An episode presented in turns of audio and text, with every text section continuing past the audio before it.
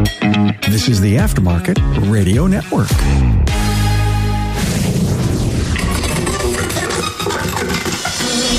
Hey, we're on part two of our three part series about customer perspectives with Bob Cooper. In this episode, Bob asks a panel of consumers at the 2022 Elite Invitational in San Diego about pricing competitiveness and how to recover when something goes wrong with a customer experience. From the Aftermarket Radio Network, hi there. Carm Capriotto here. Hey, a treat for you in this episode as we take you into the mind of the customer. Thanks to our sponsor, Napa, for providing you this episode. You know, accomplish more by starting now always been the motto of Repair Shop of Tomorrow, a Napa Auto Care exclusively endorsed vendor. RSOT will look at productivity, efficiencies, effective labor rates, average hours per car, labor profit percent, and how you can create net profit. Interested in Repair Shop of Tomorrow? We'll call 440-545-1230 for a free 20-minute no obligation consultation or contact your servicing Napa Auto Parts store.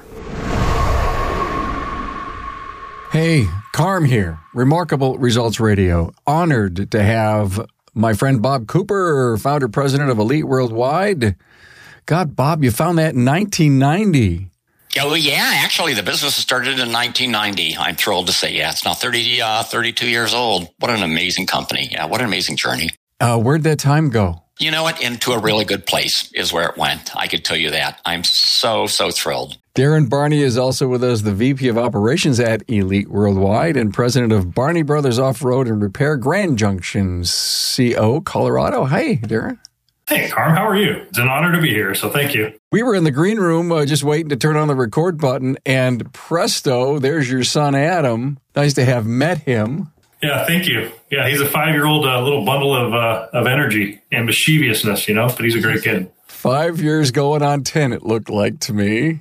Well, great. Hey, this is a part two of a three part series with Bob and a, a, few of his coaches. I fell in love with a panel that Bob did at the Elite Invitational in June of 2022, early June. And uh, Bob and I says, hey, why don't we kind of package this thing up, get some audio bites, some video bites, and let's talk about it because I think the entire industry can benefit from this. So, Bob, the impotence of putting this together, why did you do this?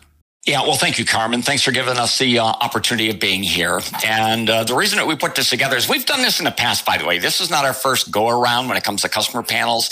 Over the years, we've probably done five or so. The last one was in 2020 with the good people at Mitchell One.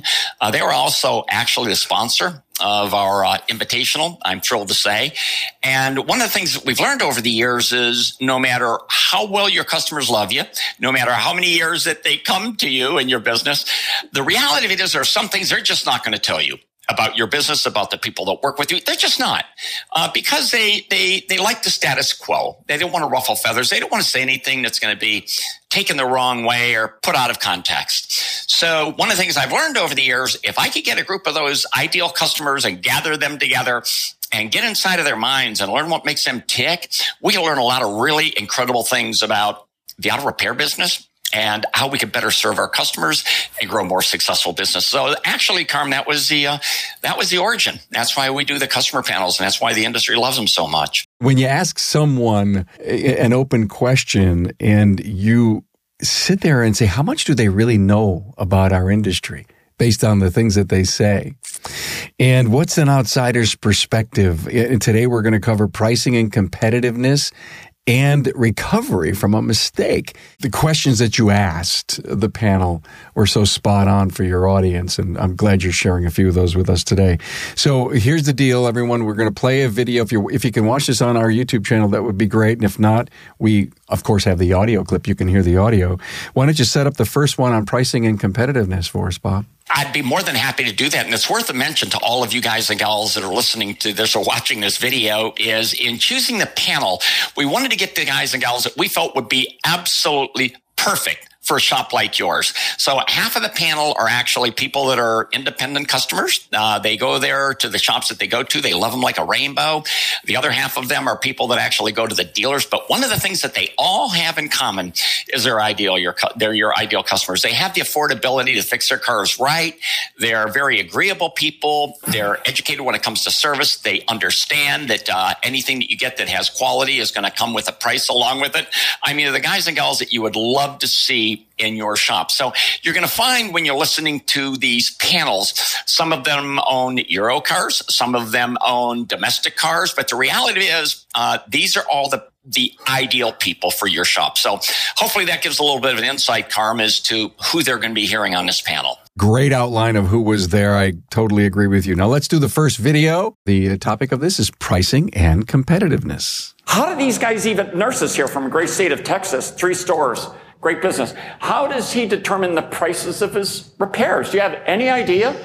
Yana, what about you? Do you have any idea how he determines the price of a repair to put a starter on or do an oil service? Any idea at all? I'm not sure if maybe they have like a centralized system or maybe they're just pricing it uh, based on maybe other businesses. That's what I would assume, maybe based on other businesses. Okay. How about you? I'm guessing they use good old fashioned economics and market conditions and what the market will bear and competitors and looking at cost of goods and recurring costs and all that good stuff that goes into running a successful business. Okay. I think of Salesforce. I'm sorry? Salesforce. So our big tech company that kind of determines that based on, but I don't know if your industry has that, but I feel like that's what a lot of industries So you use. think they might use Salesforce? Possibly. Mm-hmm. Yep. And how about you?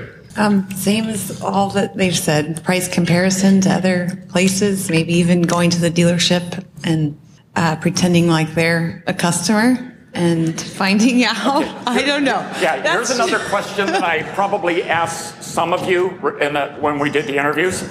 When you take your car in to the shop that you love, you've been going to them for a lifetime.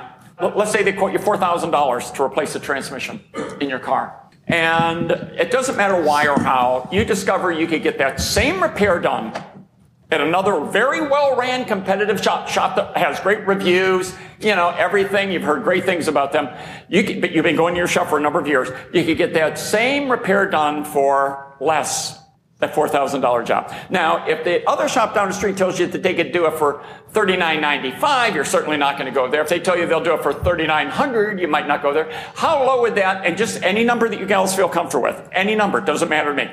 How low would that price have to be before you say to yourself, you know what, I think I'm going to go down there? In essence, how competitive do they need to be with a $4,000 repair? I mean, 500 to 1,000, I might start to ask why, why their price is that high and why can I get one down the road for a thousand bucks less? But it would have to be pretty considerable because I really don't look at the So price it sounds that like to much. you $500. If they're at $4,000 repair, if they could get, you could get the same repair done down the street for $3,500, you'd probably stick with that guy that you're doing business with. Yeah. Right? How Yeah. about you? I'd say probably the same 500 to 1,000. 500 on a, okay, $4,000 repair? Yeah, I think it's about 20% is where I'd start to ask some questions. Uh, how about you? I would ask my dealer to match the low price. I mean, I'd, I'd have a conversation first. Uh, Yeah, and if he didn't, so how, how Um, competitive would they have to be before you? I would have to see the breakdown and if it was maybe related to the labor and maybe I would go. And again, it's just like, you know, how serious is this part? If, what if they do wrong, you know, not so good job? If I just knew that this mechanic is just absolutely outstanding and if I saved $2,000, I probably would go for it. But I would have to see why the, t- you know, breakdown is so different. There you go, guys. And you know what's interesting about their answers? That's pretty much the same answer that I got from a lot of the other people that I interviewed. And I'm not talking about the people that were the wrong people, but people that were really good people, but for other reasons I decided not to bring them on and brought you guys in. You all landed a $4,000 ticket, fi- $3,500 ticket. You all landed about $500. So what I'm suggesting to you is you don't need to match the guy down the street to keep your customers. You need to be competitive. Wow. We need to unpack this because there was a lot there. Thing that I really like, and there's a bunch of stuff here, but on that first part, I thought was really fascinating is how she talked about calling, you know, around and doing price shopping. And I never will forget when we first hired a coach for our business, um, he encouraged us. He knew that our prices were really low. In fact, we were lower than everybody else around. But my brother and I didn't know any different. And so we had priced everything very, very low because we thought we had to be. And so he actually encouraged us. He says, you need to call around and you need to do price comparisons to the good shops, not not the, the low end shops, but he said the really good ones, the ones that in your community that everybody talks about. So we did. My brother and I called from our cell phones and we made these great lists and we priced out ball joint jobs and different things for all these different shops. And come to find out, we were so low in our pricing that we were we were, were pricing ourselves to go out of business, you know, and that was a huge takeaway for us was learning that that it was like, oh my goodness, that is important for you to make sure that you're charging appropriately, you know. So I love the fact that they talked about it because they had no idea, just like we didn't. And it was, I really identified with that when I heard all of them say that. It's like if I'm a shop and I'm looking at this and, and I'm hearing this and I'm sensing and I'm feeling how I am or I am not competitive and that, that why did I get this? Why did I lose that? There are th- there's multiple reasons for all of this stuff. There's not just one reason, right, Darren?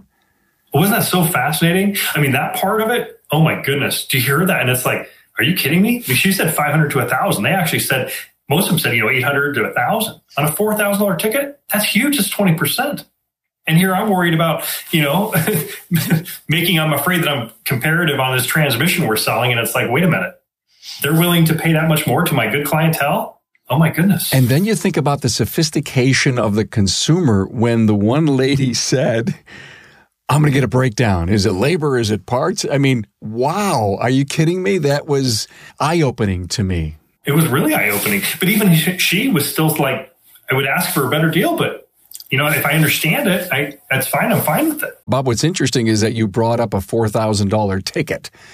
I mean, there's a lot of room to talk about something like that versus, say, for example, a brake job. But, you know, so many of the common jobs that we do out there, people want a better price anyway. So I, I thought you, you picked some great people that had a sophisticated look. But what I also wrote down was Salesforce and how the, the, the guy determined that the prices were gotten from a an app or a, and again I think I know what Salesforce is but how Salesforce could come inside of how the prices were determined. Wasn't it interesting how they all had different thoughts as to where these prices actually come from? And we actually use Salesforce here at Elite and obviously it's something that guys and gals in the auto repair business won't be using in their businesses. But the reality of it is none of them had a clue. And what we were looking for there is were they going to say something to the extent of, well, you're going to call your parts supplier. You're going to find out how much those parts cost. You're going to use that as a matrix. You're going to call the guy down the street. You're going to see what he does. So they really don't understand where the pricing is actually embedded. You know, the, the chemistry, the makeup of the price. They really don't understand that. And I think the other thing that's, that we need to bear in mind here, guys, is that in all cases, here at Elite, one of the things that we'll never encourage you to do is be the, the cheapest. Obviously, we're not going to encourage you to do that. And like Darren had said so well, you need to know what your competitors are charging. And we also know that you need to charge the right amount of money for your shop. Yes. You need to know what your expenses are. You need to know what your costs of operations are. You need to be aware of how much money you need to make out of your business. And of course, that's going to lead to your pricing. But you know what? When the sun goes down at the end of the day, when you think that you got an idea of what your pricing is, darn it, you still have to be competitive. I mean, this is the world that we live in. Because if you're not competitive, no matter how good you think you are, and we're talking, when we're talking about competitive, we're talking about with shops of like quality service to you people that have rock star businesses with rock star employees that have great warranties, great reputations, great reviews. That's the kind of people that we're talking about. So you have to be competitive with them. The question is, how competitive do you need to be? And gentlemen, I think what we've learned here, and we've heard this in the past from other customer panels, when you're talking about $4,000 or so, if you're within 20%, you know, if you're within, you know, if you're within $800, uh, you're doing very good. Don't even worry about it. You know, I thought that that was the greatest takeaway. That was awesome. And they all agreed it wasn't like one of them said, "Oh no, no, I would no two hundred dollars." It was like they all were agreement on that. That was cool. Yeah, really insightful. And you that. know what else was cool, Darren? Is when we picked up with, if you guys remember, with the Mitchell panel that we did in 2020, one of the takeaways that we had there is no matter how long your customers have been coming to you, no matter how loyal you feel that they are to you. You know what? The majority of them are still going to be price sensitive. They're still going to hold you accountable to price. They are going to price shop you. So when those big tickets start coming out, when that laundry list price comes across, don't take the assumption that, gee, this customer's been coming to me for a long time. I don't have to be concerned about, you know what? They're still going to price shop you in many cases. So bear that in mind, guys and gals. If you take this 20% ratio and put it in the back of your mind, you're probably going to be in a really good place. You know, as cars become more advanced, manufacturers are getting sole access to important vehicle data while independent repair shops and vehicle owners are increasingly locked out from accessing vital repair data. But who owns the data? The vehicle owner or the manufacturer? when it comes to vehicle repair, the fight to secure data access for vehicle owners and their chosen independent repair facilities continues. U.S. Representative Bobby L. Rush introduced the Right to Equitable and Professional Auto Industry Repair, acronym REPAIR, R-E-P-A-I-R Act to the U.S. House on February 3, 2022. The bill is aimed at giving small independent repair shops the same kind of data access that licensed vehicle dealerships already receive. Americans should not be forced to bring their cars to more costly and inconvenient dealerships for repairs when independent auto repair shops are often cheaper and far more accessible, said Rep Rush. But as cars become more advanced, manufacturers are getting sole access to important vehicle data while independent repair shops are increasingly locked out. The right to repair legislation should protect a pro consumer and competitive motor vehicle repair market, provide independent repair shops with the rights to critical information, tools, and equipment needed to repair modern cars and trucks. The right to repair legislation should task the National Highway Traffic Safety Administration with developing cybersecurity standards and guidelines to protect vehicle data and systems when repair and maintenance data is accessed by vehicle owners. Please join the fight and help support Right to Repair by completing the form at www.autoadvocacy.org slash NAPA, which sends a letter to your member of Congress today. Right to Repair legislation protects your access to vehicle data and scan tools. This is critically important for the automotive heavy duty paint and body industries. AutoCareAdvocacy.org slash NAPA. I always go back to the value proposition and the know, like, and trust thing. I heard a little bit of that there. Okay, I did, and uh, and the other thing, uh, one of my other takeaways, Bob, was well, just go shop the dealership and see what they're charging. And I found that to be fascinating that we're not smart enough on our own to figure this out. So we're going to, we're going to have to use the dealership as the litmus paper or, or the barometer to our, to our industry. And yet, you know, we do 70 plus percent of out of warranty work in, in the, as an independent. And again, I don't know what kind of cars they were driving, Bob, but that, that would have maybe lent them to have a dealership mentality. But it's, it exists all day long. They're, they're trying to reel them in a couple of these people actually were dealership customers. They drove Euro cars, but the other ones actually were the mom and pop soccer mom people, and they drive the everyday back and forth kind of automobile. They go to the independents, and uh, they're still willing to pay that extra money to deal business, do, do business with people that they trust. People where they feel, you know what, this is comfortable. They're smart enough to know if they go somewhere else. They're smart enough to know if they go somewhere else, that mystique, that promise of a great price might not turn out to be what they were hoping it to be. Number one. Number two, they're also smart enough to know if it doesn't turn out to be what they would like it to be, how do you come home? That's a million dollar question. How do you come home? If you take your car to another shop after you've been going to the shop for five years or whatever it is, and they do brakes on it or whatever, and you're not happy, how in the world do you go back to that shop with your tail between your legs? What do you tell them? You know what? Hey, look, hey, I couldn't help but notice you got brakes on your car. What, uh, what's up? I mean, this is the way it's going to unfold, right?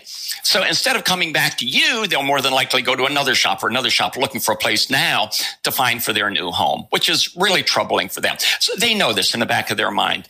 They know this. That's why they're anxious and that's why they're willing. I think that's why they're willing to spend a little bit more to stay with people that they really do trust. Another observation was one of the ladies who she was really sophisticated in her language.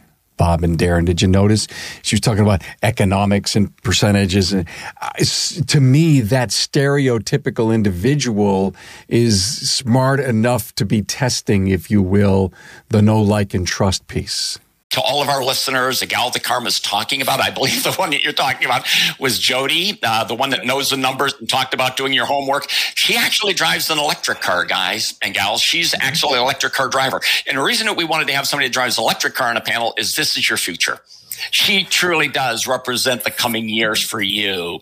So for all of you listeners, by the way, if you didn't listen to Carm's last podcast, the first one that we did, boy, you need to listen to that one too, because she really has a lot of great comments on, uh, on that podcast as well. We covered how much techs earn, tattoos and smoking, yeah, and yeah. customers referring to Texas mechanics. Eh, eh, that that was a great episode, uh, part one. We'll put a link in this show notes to the the previous. In fact, all three episodes that we're going to do will will be able to link to each other. But it almost opens up a perfect segue into our next segment, Bob, because Jody is pretty much featured in this next little segment.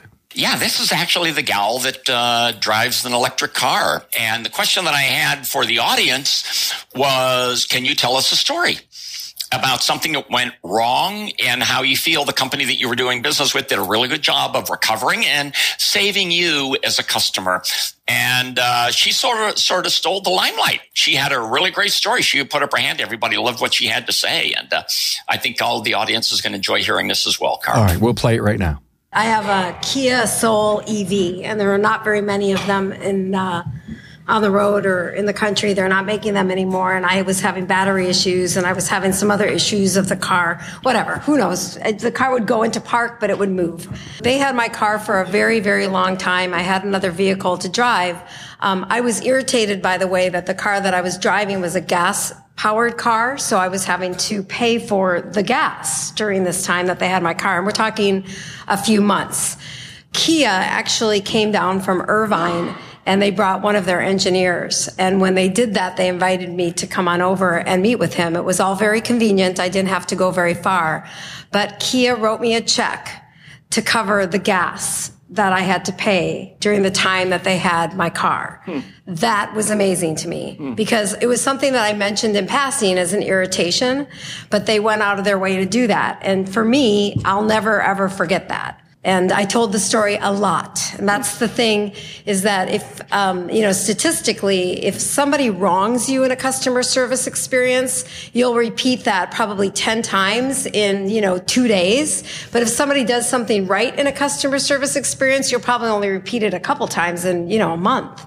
So really fixing, I always have heard the adage that when something goes wrong in a customer service environment, fix the problem so well that people can't wait for it to happen again. Mm-hmm. Fix it so well that they can't wait for it to happen again. Yes.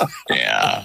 Yeah. Uh, Darren, ever something like that ever happen at your place? Of course. In fact, I just had a really neat meeting earlier this week with my team. And I came back from the invitational and I, and I talked to him and I said, you know, we have this comeback report that we've been doing for years. And everything that, you know, we have an issue with comeback wise, we ever had, everybody has to go through and sign off it. It's very thorough, but it's, it's older. And so when I came back, I told the guys, I said, you know, I'd really like to come up with something that's not just about comebacks. It's about any time a customer's unhappy. And so on Wednesday, the team came to me in, in our team meeting and, and, they had built this whole thing and it's called an action report. And it's something, I guess, that stems from the military and police. And it has to go everybody from the first person who answers that phone call is the one that now is in charge of making sure that that customer is resolved and so it's this whole report and it's all done in paper and then it's all put into onenote you know so if you have a customer that calls and they're upset with being on hold too long and having to call back that is considered an action report thing you know, so it's something that now we have a whole procedure on how to deal with whatever that individual circumstance was. And granted, this just happened on Wednesday morning. It was in our team meeting that we have every Wednesday morning. I, so I am curious to see how the team is going to implement it, but it was really exciting. I read it and I'm like, this is really cool stuff, guys. And I was really happy for them because it's a great program to move forward with fixing those things like undercharging for a bumper install or whatever it may be. But there's now going to be a whole policy in place of how to fix those things and moving forward how to fix them. So it, it was really exciting for me.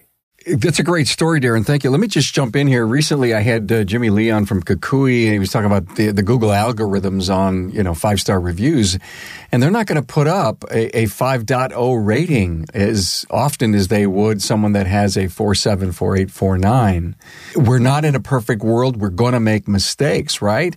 And the whole idea of this recovery in a one star, two star review is for us to reply, respond as soon as we can and, and not be defensive, but say, Hey, what can we learn from this? Uh, a couple of takeaways that I had from, uh, I guess, Jody, Bob, would be she coveted her EV to the point where she never wanted to buy gas ever in her life. And who would have ever thought that writing a check for the gas would have been her button? When you think about a car, to your point about writing the check for the gas, they could have given her a check for anything. It doesn't matter what it is. It could have been five times the check that they gave her for gas. But the fact that they tied it to the gas showed how, how intuitive they were, yeah. how they were tied to her as a person, as an, they weren't just throwing money at it They were trying to say, we understand. We not only feel your pain, but we understand your pain, which I think was absolutely huge. You know, there was an article that was in, uh, Forbes magazine a number of years ago. I don't remember how long ago, but probably within probably 10 years ago or so. And it was actually about the Marriott Corporation, a hotelier. And one of the things that they did is they were doing a survey on their customer care scores. They were intrigued in the fact that they were actually getting better scores from people where they dropped the ball and recovered well than people that had flawless stays. And what Marriott then discovered from that survey of theirs is that when people go to a Marriott, they expect expect to have a flawless day. They expect that. So if you go to a Marriott and if everything goes well, you're not impressed. That was your expectation. I, in the same note, if there's a mistake made, you don't expect the hotel company to recover well. If they do, you're wowed. So what Marriott did at that point is they shifted a lot of their budget from customer care, you know, from the customer experience to recovery and that's what I that's what today at Elite we encourage all of our clients to do. Bear in mind, we're never going to suggest that customer care isn't important. It's critically important to your success, but you got to understand the importance of recovery as well. Like Darren was talking about, having that plan in place because these things inevitably are going to happen. Things are going to go wrong. This is why you have to have a written strategy, a written plan in place. It needs to be a part of your employee meetings, and you need to talk about the wins. You need to talk about not only how you apply this, but when the mistakes do happen happen, you know, the outcome of that and how it worked out really well for, for the client as well as for the company. This is huge. I agree 100% with what Bob just said. That tells me that service advisor, that person that interacted with her was really good. He heard her complain about that dollar and having to pay for the gas. It wasn't the dollar amount. It was the fact that somebody actually really listened. That's why it's so important we have the best people we can, our service advisors and the people that actually have contact with the public, that they're really good with people because she caught yeah. that or whoever was caught it and said, Hey, we, we got to make sure we're covering her gas here. She doesn't care about the rental car or any of that other stuff. She cares about the gas. That was an important person that actually heard that. You know, that's the person I want on my team that had caught that. A big part of what I do, guys, even though people say, well, Carm, you have opinions on things. Yes, but I got to listen 80% in every interview that I do. If not, I didn't do my job, right? So I'm listening to Jody, okay? And I'm trying to pull the key words so that if I was actually interviewing her, I would take these key words and then do something with them. Can I tell you what my key words were? Mm, I'd love to hear. it. Yeah. She had an issue, long time, loner, engineer. Those are my words. Those were important to her. She repeated the story and those were critically important to her. If you're listening to the client on the other, no matter if it's long term, things are happy, things are great, what's great about it or what happened. And if you're pulling those key words, you will shape as you guys have both said, your customer service strategy, how you treat people, eh, you know, and how to teach your counter people what to look for and how to react. Amen. Listen, how to listen. Amen. Amen. Amen. You know, Carm, one of the things that, uh, and I don't want to get off subject. This is all about recovery and what we've discovered from this panel, this particular panel, and specifically from Jody. But the reality of it is, one of the questions that we often hear from our clients is, what do you do with an advisor that always wants a discount? Different jobs. You know, oh, look, this gal really needs that break. She's a long time customer, whatever. How do you manage that? So what we encourage all of our clients to do is take a look at how much money you normally invest in discounts over the course of a period of time, break that down, and then go to your advisors and tell them, look, this is what we'll do. We'll, we'll put together a budget and it'd be a monthly budget. And I'm pulling a number out of the air. $400 a month is the budget. And then you tell the advisor, you're going to have a budget of $400 that you could use discretionary to, to get town solve problems, whatever you want to do, pay for rental cars, whatever you want to do. And at the end of the month, whatever's left of that $400, half of it stays with the company and you get the other half. Now they got, they can spend the money, but it's theirs to spend in essence. It's theirs to lose. It's theirs to give away. Now, if you take this approach and you also include in that recovery, if you let the clients, if you let your employees know, look, you got this discretionary money to make this customer happy customer, much like the Ritz Carlton. I think uh, I think what we heard from Ritz when they spoke at one of our couple of our events is I think it's two thousand dollars per employee is what they're able to spend on any customer to make them happy at the moment to solve a problem. So little things like this, empowering your people to help this recovery process you know, by solving the problem just as quickly as possible is going to be huge it's going to be absolutely huge. So what's the secret? The secret is having a plan in place, like like Darren said, making sure that you empower, make sure you have the right people, empowering the right people, have a plan in place, remain customer centric. You know, make make sure that you're customer centric people throughout. So I think that there's so many takeaways from that story Jody told, so many takeaways. So, and how about the fact that how she said, you do somebody wrong, they're going to tell the world, you know, you, you do them right and you're blessed if they tell somebody. But look how she's telling that story, right? Yeah. Look oh at the how many times she told that story, and here we are telling that story too, right? So you know, why would that not benefit our clients as well, right? Why would and that? It's so important. It's not about the dollar amount. Yeah. With her story, it was not yeah. about the dollar amount. It was the fact that they took care of something that was important to her. It was not about dollars. We're always afraid of shop owners. Oh my goodness, how much is this going to cost me? Oh my goodness, we're going to have to pay all this money to do this. It's not about that. It's about listening and identifying what it takes to fix it. I wrote this down as I was just trying to feel your energy and, and all the things that are going on with this with this great example. And I wrote down in my shop at my counter, and our philosophy is problems don't exist here. And there's where your money comes in to solve those problems. There's where your culture comes in. There's where there's where your know like, and trust happens. Problems don't exist here. Yeah, solutions do. Yeah. Yes, they do. Thank yeah. you, Bob. Thanks for fish finishing. So, yeah. Oh, yeah. I love that. Yeah. Yeah. Guys and gals, look, this is not going to happen by chance. This is something that you have to work on to all of the listeners, all the viewers. You're going to have to do like Darren was talking about. You're going to have to sit down. You're going to have to put together a plan. Get your team involved and say, okay, what's this plan going to look like? How are we going to detect these customer issues? Much like when you're doing customer care calls. Yeah. One of the questions that we often hear is, what are the questions you need to ask when you're doing customer care calls? There's only only one I feel that you need to ask when you're, hey, Darren Bob Cooper calling from Elite Auto Repair. Do you have just a moment? I know that you had your car in here the other day and I just wanted to follow up with you. How did we do, my friend? That's all you need to ask. Let him tell you what's important. It's no different with recovery. It's absolutely no different. You have to have this plan in place. You know, what are going to be the signals that there's something that's not right? Who is going to be responsible for those signals, for managing those signals? What are you going to do under different circumstances? How is the follow through? What are you going to do for follow up with the customer after it occurs? And what are you going to do to prevent something like that from happening in the future? If you have that plan in place and if you revisit it on a regular basis at your team meetings, I think you could do wonders with it. I really do. Spot on, Bob. Thank you for this. Uh, I know we're going to have a part three. I know you have something to give our audience. One of the things that I thought that we would do, Carm, is we're talking about customers and we're talking about the customer experience. And one of the things that we have is a customer care guide, and it's a really cool document. It's 13 pages long, and it has a series of bullet points on each one of the customer touch points. And it's meant to give all of you that are viewers, it's meant to give you a framework that you could build out to build a really customer care process for your entire company.